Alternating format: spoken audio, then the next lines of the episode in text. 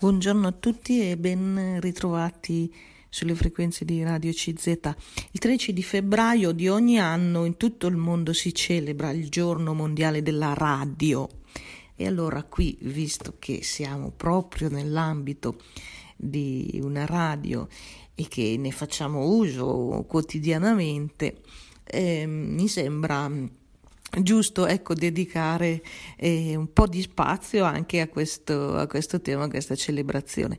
È interessante, forse ne abbiamo sentito parlare in questi giorni, appunto intorno alla data del 13 febbraio, è interessante anche vedere i vari aspetti perché è molto di attualità, eh, la radio è utilizzata tantissimo in tutte le parti del mondo oramai anche con eh, la radio, la trasmissione digitale via web, diciamo, non si è più legati alle frequenze soltanto della trasmissione della radio, quindi la radio ha avuto addirittura una espansione negli ultimi anni e rimane un mezzo molto amato, molto frequentato, eh, ripeto un po' in tutto il mondo, forse perché la parola, il parlato eh, senza le immagini, quindi mm, a differenza per esempio della televisione o dei video,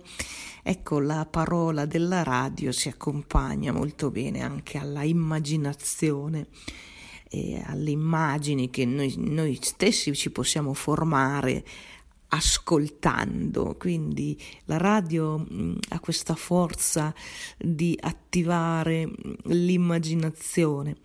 E allo stesso tempo mh, beh, è anche comoda perché mentre si ascolta si possono fare tante cose, c'è chi guida e mentre ascolta la radio, è in viaggio, c'è chi mh, eh, svolge qualche lavoretto, qualche mansione, oppure eh, proprio durante il, il, tempo del lavoro che si tiene eh, accesa la radio. E poi c'è un terzo aspetto importantissimo che è quello della comunicazione vera e propria. Ecco, poi vi leggerò qualcosa su questo, eh, ci si rende sempre più conto che eh, la comunicazione non è solo di uno eh, verso gli altri, ma è qualcosa, quindi non è unilaterale, ma è qualcosa di eh, reciproco, in qualche modo, insomma, ci si mette in comunicazione da entrambe le parti. E, ehm, quindi è, è, proprio questo aspetto anche molto, eh, diciamo, positivo eh, di questo mezzo di comunicazione che un po' tiene compagnia, ma un po' muove anche in, qual- eh, in qualche modo al dialogo, a dialogare. Ecco, quindi la radio senz'altro eh, ha queste, queste caratteristiche, tutti le sperimentiamo in diversi modi e quindi abbiamo insomma eh, una, un potente strumento nelle nostre mani, un potente, eh, una risorsa, ecco, e, e, dobbiamo anche ringraziare chi questa risorsa la, la fa camminare, e, intendo dire insomma anche proprio istituzionalmente, cioè quindi nel nostro caso la nostra direttrice, la dottoressa Stefania Brunelli che io ringrazio e oggi colgo l'occasione per ringraziarla e anche il nostro tecnico Fabio. Sono loro che fanno camminare in pratica questa, mm, questo mezzo di comunicazione così potente e anche così eh, amato, diciamo, da, da tanti della radio, nel nostro caso della radio ECZ. Vi voglio leggere qualcosa, ecco, un po' spaziando, ci sarebbero tantissime cose da vedere, ma eh, vi leggo solo qualcosa. Primo sulla storia della radio. Ecco, andiamo a rivedere un po', a rinfrescarci un po' la memoria di come e quando è nata, anche perché sapete bene che c'è di mezzo un italiano. Eh, appunto Guglielmo Marconi. Allora vi leggo come è nata la radio questo straordinario oggetto domestico che dagli anni venti del Novecento ha mantenuto intatto il suo fascino e il gradimento del pubblico, ha una lunga storia che parte dalla scoperta della esistenza delle onde elettromagnetiche da parte del fisico tedesco Heinrich Rudolf Hertz. Siamo alla fine del 1800. Hertz fu il primo a dimostrare sperimentalmente l'esistenza delle onde elettromagnetiche già scoperte teoricamente da Maxwell con un apparato di sua invenzione, il dipolo erziano, che era in grado di emettere e ricevere onde radio. In suo onore, il, nel sistema internazionale, la frequenza è misurata in Hertz. L'invenzione della radio vera e propria è legata a due nomi in particolare, l'italiano autodidatta Guglielmo Marconi 1874-1937 e il fisico russo Aleksandr Stefanovich Popov. Entrambi negli stessi anni lavorarono alla realizzazione e messa a punto di uno strumento analogo in grado di inviare e ricevere segnali a distanza il primo a costruire un ricevitore per captare le onde radio che circolano liberamente nell'aria è stato Popov tra il 1895 e il 1896. Eh, vi sto leggendo, ecco qui, eh, sentite un po' la eh, ricostruzione di come è nata la radio. Scoperte, ecco, molto innovative, come abbiamo sentito che risalgono alla fine dell'Ottocento in pratica e con Guglielmo Marconi siamo proprio in questo periodo. E vi leggo ancora allora, in Italia il giovane Guglielmo Marconi, appena ventenne, dalla sua tenuta di Pontecchio, riusciva a potenziare il suo apparecchio tanto da far passare i segnali da una parte all'altra di una collina. Era l'inverno del 1895. Purtroppo in Italia le capacità di Marconi furono sottovalutate, il che lo costrinse a proseguire e terminare la sua invenzione in un paese estero, l'Inghilterra.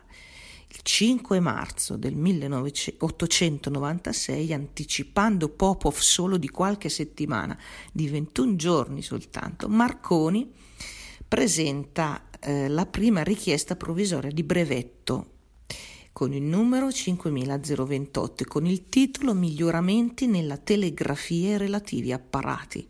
Ancora non c'era il nome di radio. L'apparecchio doveva ancora essere perfezionato, ma quando ciò avvenne il segnale riuscì a oltrepassare l'Oceano Atlantico seguendo la curvatura della Terra. Il 12 dicembre del 1901 ha luogo la comunicazione che costituisce il primo segnale radio transoceanico. Il messaggio, tre punti della lettera S del codice Morse, parte da Poldu in Cornovaglia eh, dal grande trasmettitore dotato di un'antenna alta 130 metri e viaggia questo segnale per più di 3.000 chilometri fino a raggiungere l'isola canadese di Terranova, laddove Marconi e i suoi assistenti erano in ascolto. Dopodiché Marconi continuò i suoi esperimenti per ottenere comunicazioni transoceaniche attendibili eh, fino al 1907 intanto fondò la Marconi Corporation, la quale nell'ottobre del 1907 inaugurò il primo servizio pubblico regolare di radiotelegrafia attraverso l'Oceano Atlantico, dando la possibilità alle navi transatlantiche di lanciare l'SOS senza fili.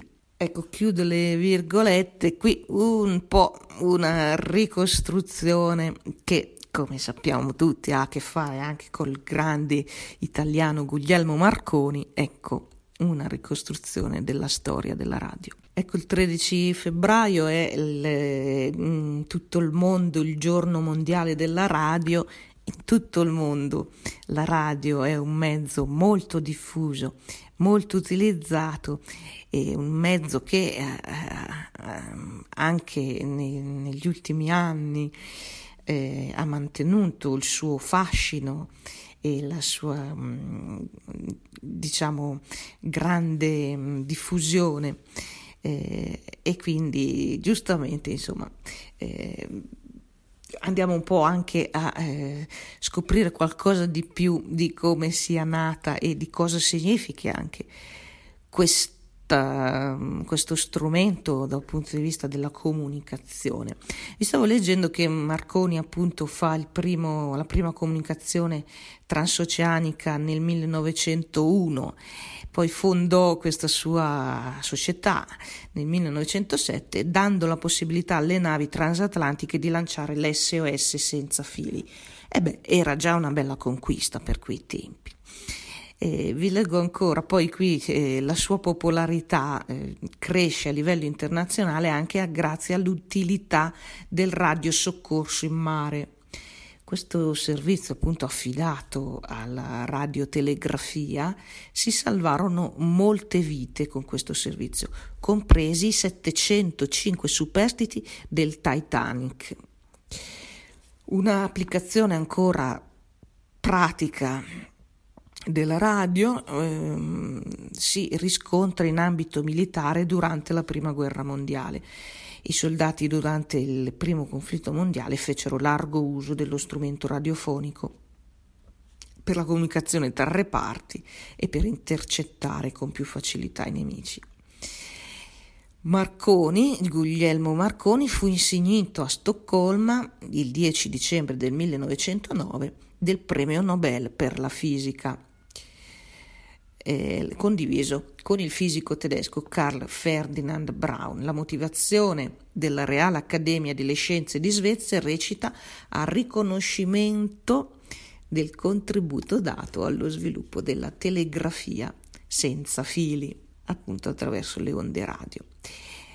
In Italia Ecco, veniamo a noi, vi leggo sempre un po' della storia, della diffusione di questo mezzo della nascita prima e della diffusione. Ecco, siamo in Italia. Nel 1924 nasce l'Unione Radiofonica Italiana con sede a Roma, che comincia a trasmettere eh, nell'ottobre del 1924. Dopodiché, con un regio decreto, eh, fu definito il contenuto della filodiffusione teatro, notizie, conversazioni, concerti Ecco, siamo negli anni 20 del 1900, la radio è stata una grande rivoluzione, è diventata poi uno strumento diffuso, quindi eh, di, diciamo, iniziavano ad essere mezzi di comunicazione di massa, come si suol dire. Nel 1927 l'URI diventa EIAR e lo Stato italiano le affida in concessione esclusiva le trasmissioni radiofoniche questo significava che era solo lo Stato ad avere la possibilità di eh, gestire queste onde radio Fino al 1974, infatti, nel nostro paese la radiodiffusione rimane ad esclusivo appannaggio dello Stato. Sarà in quell'anno, 1974, che la Corte Costituzionale consente ai privati di trasmettere localmente via cavo. È stata una sentenza questa della Corte Costituzionale di portata storica che ha dato di fatto via libera in molte città italiane alla apertura di radio private via etere. Poi dopo ancora due anni, siamo nel 1976, una seconda sentenza della Corte Costituzionale liberalizzò la trasmissione via etere in ambito locale. Come sappiamo in casa con gli apparecchi radiofonici si riceve sia la modulazione di ampiezza AM che quella di frequenza FM. Tutte le radio private riuscirono in questo modo a sfruttare le enormi potenzialità dell'FM, eh, la modulazione di frequenza. e così eh, in riconoscimento di questo mezzo di comunicazione è stata fissata per la data del 13 febbraio di ogni anno in tutto il mondo il giorno mondiale della radio. Ecco, chiudo le virgolette qui. Vi ho letto forse alcune cose le conoscevate già, però avete visto un po' tutto il percorso. Ecco, abbiamo eh, letto eh, questo percorso eh, dalla scoperta alla diffusione, insomma, poi anche la possibilità di usare, avete sentito con anche delle emittenti private le eh, frequenze radio, piano piano la cosa si è affermata così come la conosciamo noi oggi. Ecco, mh, mm, vi dicevo che mh, mm, Forse oggi c'è un altro passo in più da fare, forse oggi proprio grazie anche ai social e quindi a, a tutto quello che passa insomma invece sugli smartphone e sul, sul, sul, sul web diciamo si è affermata di più l'idea che comunicare non è un fatto unilaterale, ma che è una partecipazione di tutti a questo eh, fenomeno, diciamo così, comunicativo. Ecco, allora è un po' forse cambiato anche l'approccio alla, anche alla radio, e, in qualche modo ci si sente partecipi. E quindi qui anche gli esperti, diciamo, poi anche dal lato psicologico, dal lato dei comunicatori, fanno presente questi, queste caratteristiche. Ecco, prima di tutto che non è impossibile non comunicare e bisogna insomma comprendere quanto sia importante comunicare. E, e ehm, dall'altra parte, eh, come dicevamo, ehm, eh, si va sempre più mh, mm, così. Eh, eh, affievolendo l'idea che comunicare sia un gesto unilaterale. Alcuni pensano addirittura di poter affermare il proprio io attraverso l'atto comunicativo, come dire, imporlo agli altri, eh, senza mai che ci sia una viceversa, cioè senza mai mettersi in ascolto anche degli altri. Invece questo, ecco qui vi leggo qui per esempio un, uh, un personaggio che fa comunicazione, quindi ha riflettuto su questo, invece è proprio vero che la comunicazione è anche sempre un dire ma mettersi anche in ascolto. E il mettersi in ascolto è anche un dire poi, nasce questo dialogo, nasce questa relazione.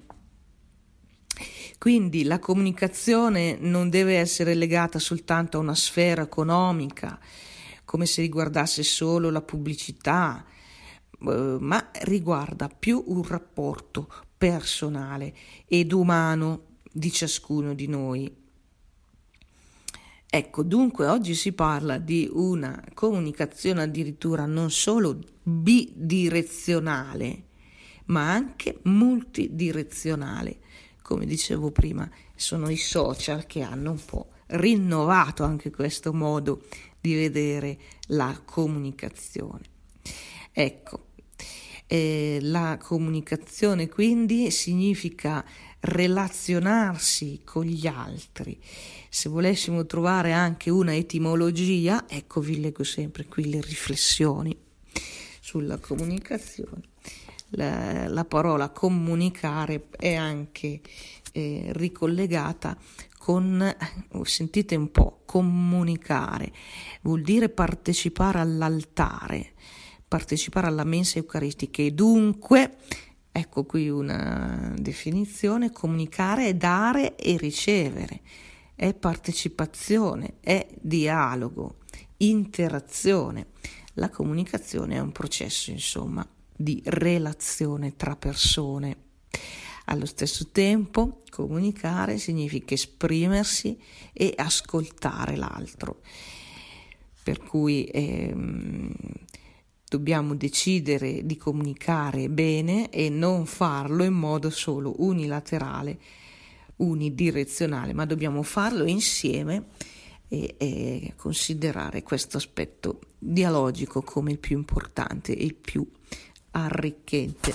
Ecco, chiudo le virgolette.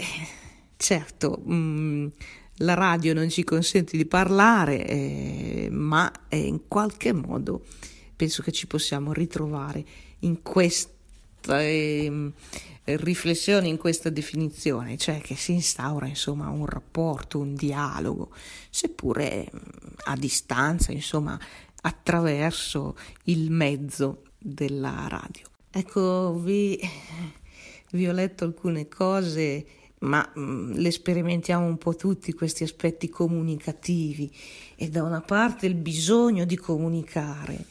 Eh, tantissimi nostri eh, comportamenti, se ci pensiamo bene, sono soltanto dettati dal bisogno di stare con gli altri o con noi stessi e bisogno di comunicare quindi, eh, di insomma avere relazioni con gli altri, esprimere queste relazioni.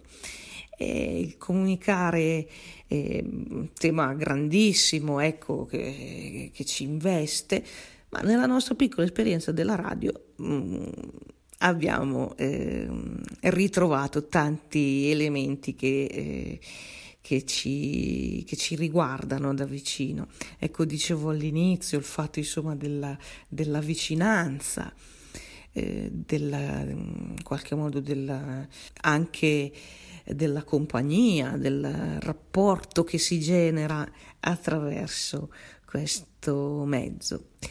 C'è anche poi tutto un rovescio della medaglia, diciamo, un lato negativo, meglio, un lato negativo perché eh, le, non tutte le radio sono uguali, non tutte le radio sono, diciamo, che prestano un servizio alla persona, non tutte le radio sono affidabili e molte volte ci imbattiamo in radio e, e, ehm, che sono invece solo con scopi economici o con scopi di mm, insomma carpire le nostre preferenze eh, come dire conquistare le nostre menti e, e apprendere il consenso. Quindi bisogna anche dire che bisogna anche insomma giudicare un po' eh, questi, queste radio eh, giudicare anche quello che ci propongono. È giusto farlo, è giusto anche scegliere quello che è meglio per noi, selezionare quello che merita il nostro tempo, il nostro ascolto, eh, la nostra, in qualche modo, come dicevamo prima, relazione. E allora eh, qui eh, Voglio citare anche eh, il, la giornata mondiale delle comunicazioni sociali, si celebra insomma con un messaggio importante eh, da parte diciamo del Vaticano. Quest'anno, il 24 gennaio 2023, ogni anno c'è questo messaggio per la giornata mondiale delle comunicazioni sociali. Un'indicazione, ecco, per dire che cosa, eh, mm, che cosa scegliere, che cosa aspettarsi da questi mezzi di comunicazione, tra cui la radio. Ecco, noi poi parliamo dentro una radio, parliamo di Radio CZ. Allora qui qualche riferimento un po' per capire che cosa ci serve Ecco, vi leggo per esempio, mm, non si deve mai dimenticare, qui prendo mm, qualche citazione da tanti messaggi per la giornata mondiale delle comunicazioni sociali dei vari anni. Se volete questi messaggi li trovate, sono pubblicati e mm, sono quelli indirizzati proprio dal pontefice a tutti gli operatori, ma un po' a tutti anche i fruitori E per esempio, qui vi dicevo, non si deve mai dimenticare che la comunicazione trasmessa attraverso i mezzi di comunicazione sociale non è un esercizio utilitaristico volto semplicemente a sollecitare, persuadere o vendere. Ancora meno essa è un veicolo per l'ideologia. I mezzi di comunicazione sociale possono a volte ridurre gli esseri umani a unità di consumo o a gruppi di interesse in competizione fra loro o manipolazione di telespettatori, di elettori, di lettori, di ascoltatori, come se fossero meri numeri dai quali ci si attende dei vantaggi, siano essi legati a un sostegno di tipo politico oppure alla vendita di prodotti. Ma sono queste le cose che distruggono la comunità. La comunicazione invece ha il compito di unire le persone, di arricchire la loro vita e non di isolarle e tantomeno di sfruttarle. I mezzi di comunicazione sociale utilizzati in maniera corretta possono contribuire a creare e a mantenere una comunità umana basata sulla giustizia e sulla solidarietà. Nella misura in cui lo fanno, questi mezzi di comunicazione sociale divengono segni di speranza. Dunque, i mezzi di comunicazione sociale possono essere valido strumento eh, per presentare un messaggio di speranza agli uomini e alle donne del nostro men- mo- tempo con la forza della verità. Ecco, qui chiudo le virgolette, vedete un po' eh, anche tanti modi diversi di eh, usare il mezzo, eh, di, us- di usare una radio e quindi mm, certamente anche un monito per noi, un richiamo per noi eh, o per chi lo fa o per chi l'ascolta, eh, anche in tanti momenti ascoltiamo la radio. È nostro compito anche eh, essere attenti e capire eh, che cosa ci viene proposto, quindi con un approccio anche critico, saper scegliere eh, ciò che merita secondo questi criteri, eh, un servizio di comunicazione che sia per la persona, per arricchire la persona, non per sfruttarla e per creare unità, creare appunto comunità. E questo in qualche modo lo sperimentiamo, ripeto, anche se a distanza, noi non possiamo interagire, non ci sono le telefonate in diretta, faccio per dire, eccetera, però un po' il senso della comunità eh, si crea, eh, un senso di, di vicinanza, ecco, di condivisione di, eh, di tante idee, di tante esperienze. Bene, spero che eh, possiate ritrovarvi ecco, in quello che ho detto su questo aspetto e molte cose potrete pro- proseguire anche tra voi, nei vostri gruppi, insomma tra di voi, eh, nel, nell'analisi, nella riflessione, nella discussione. Io vi ringrazio intanto dell'ascolto e vi saluto cordialmente.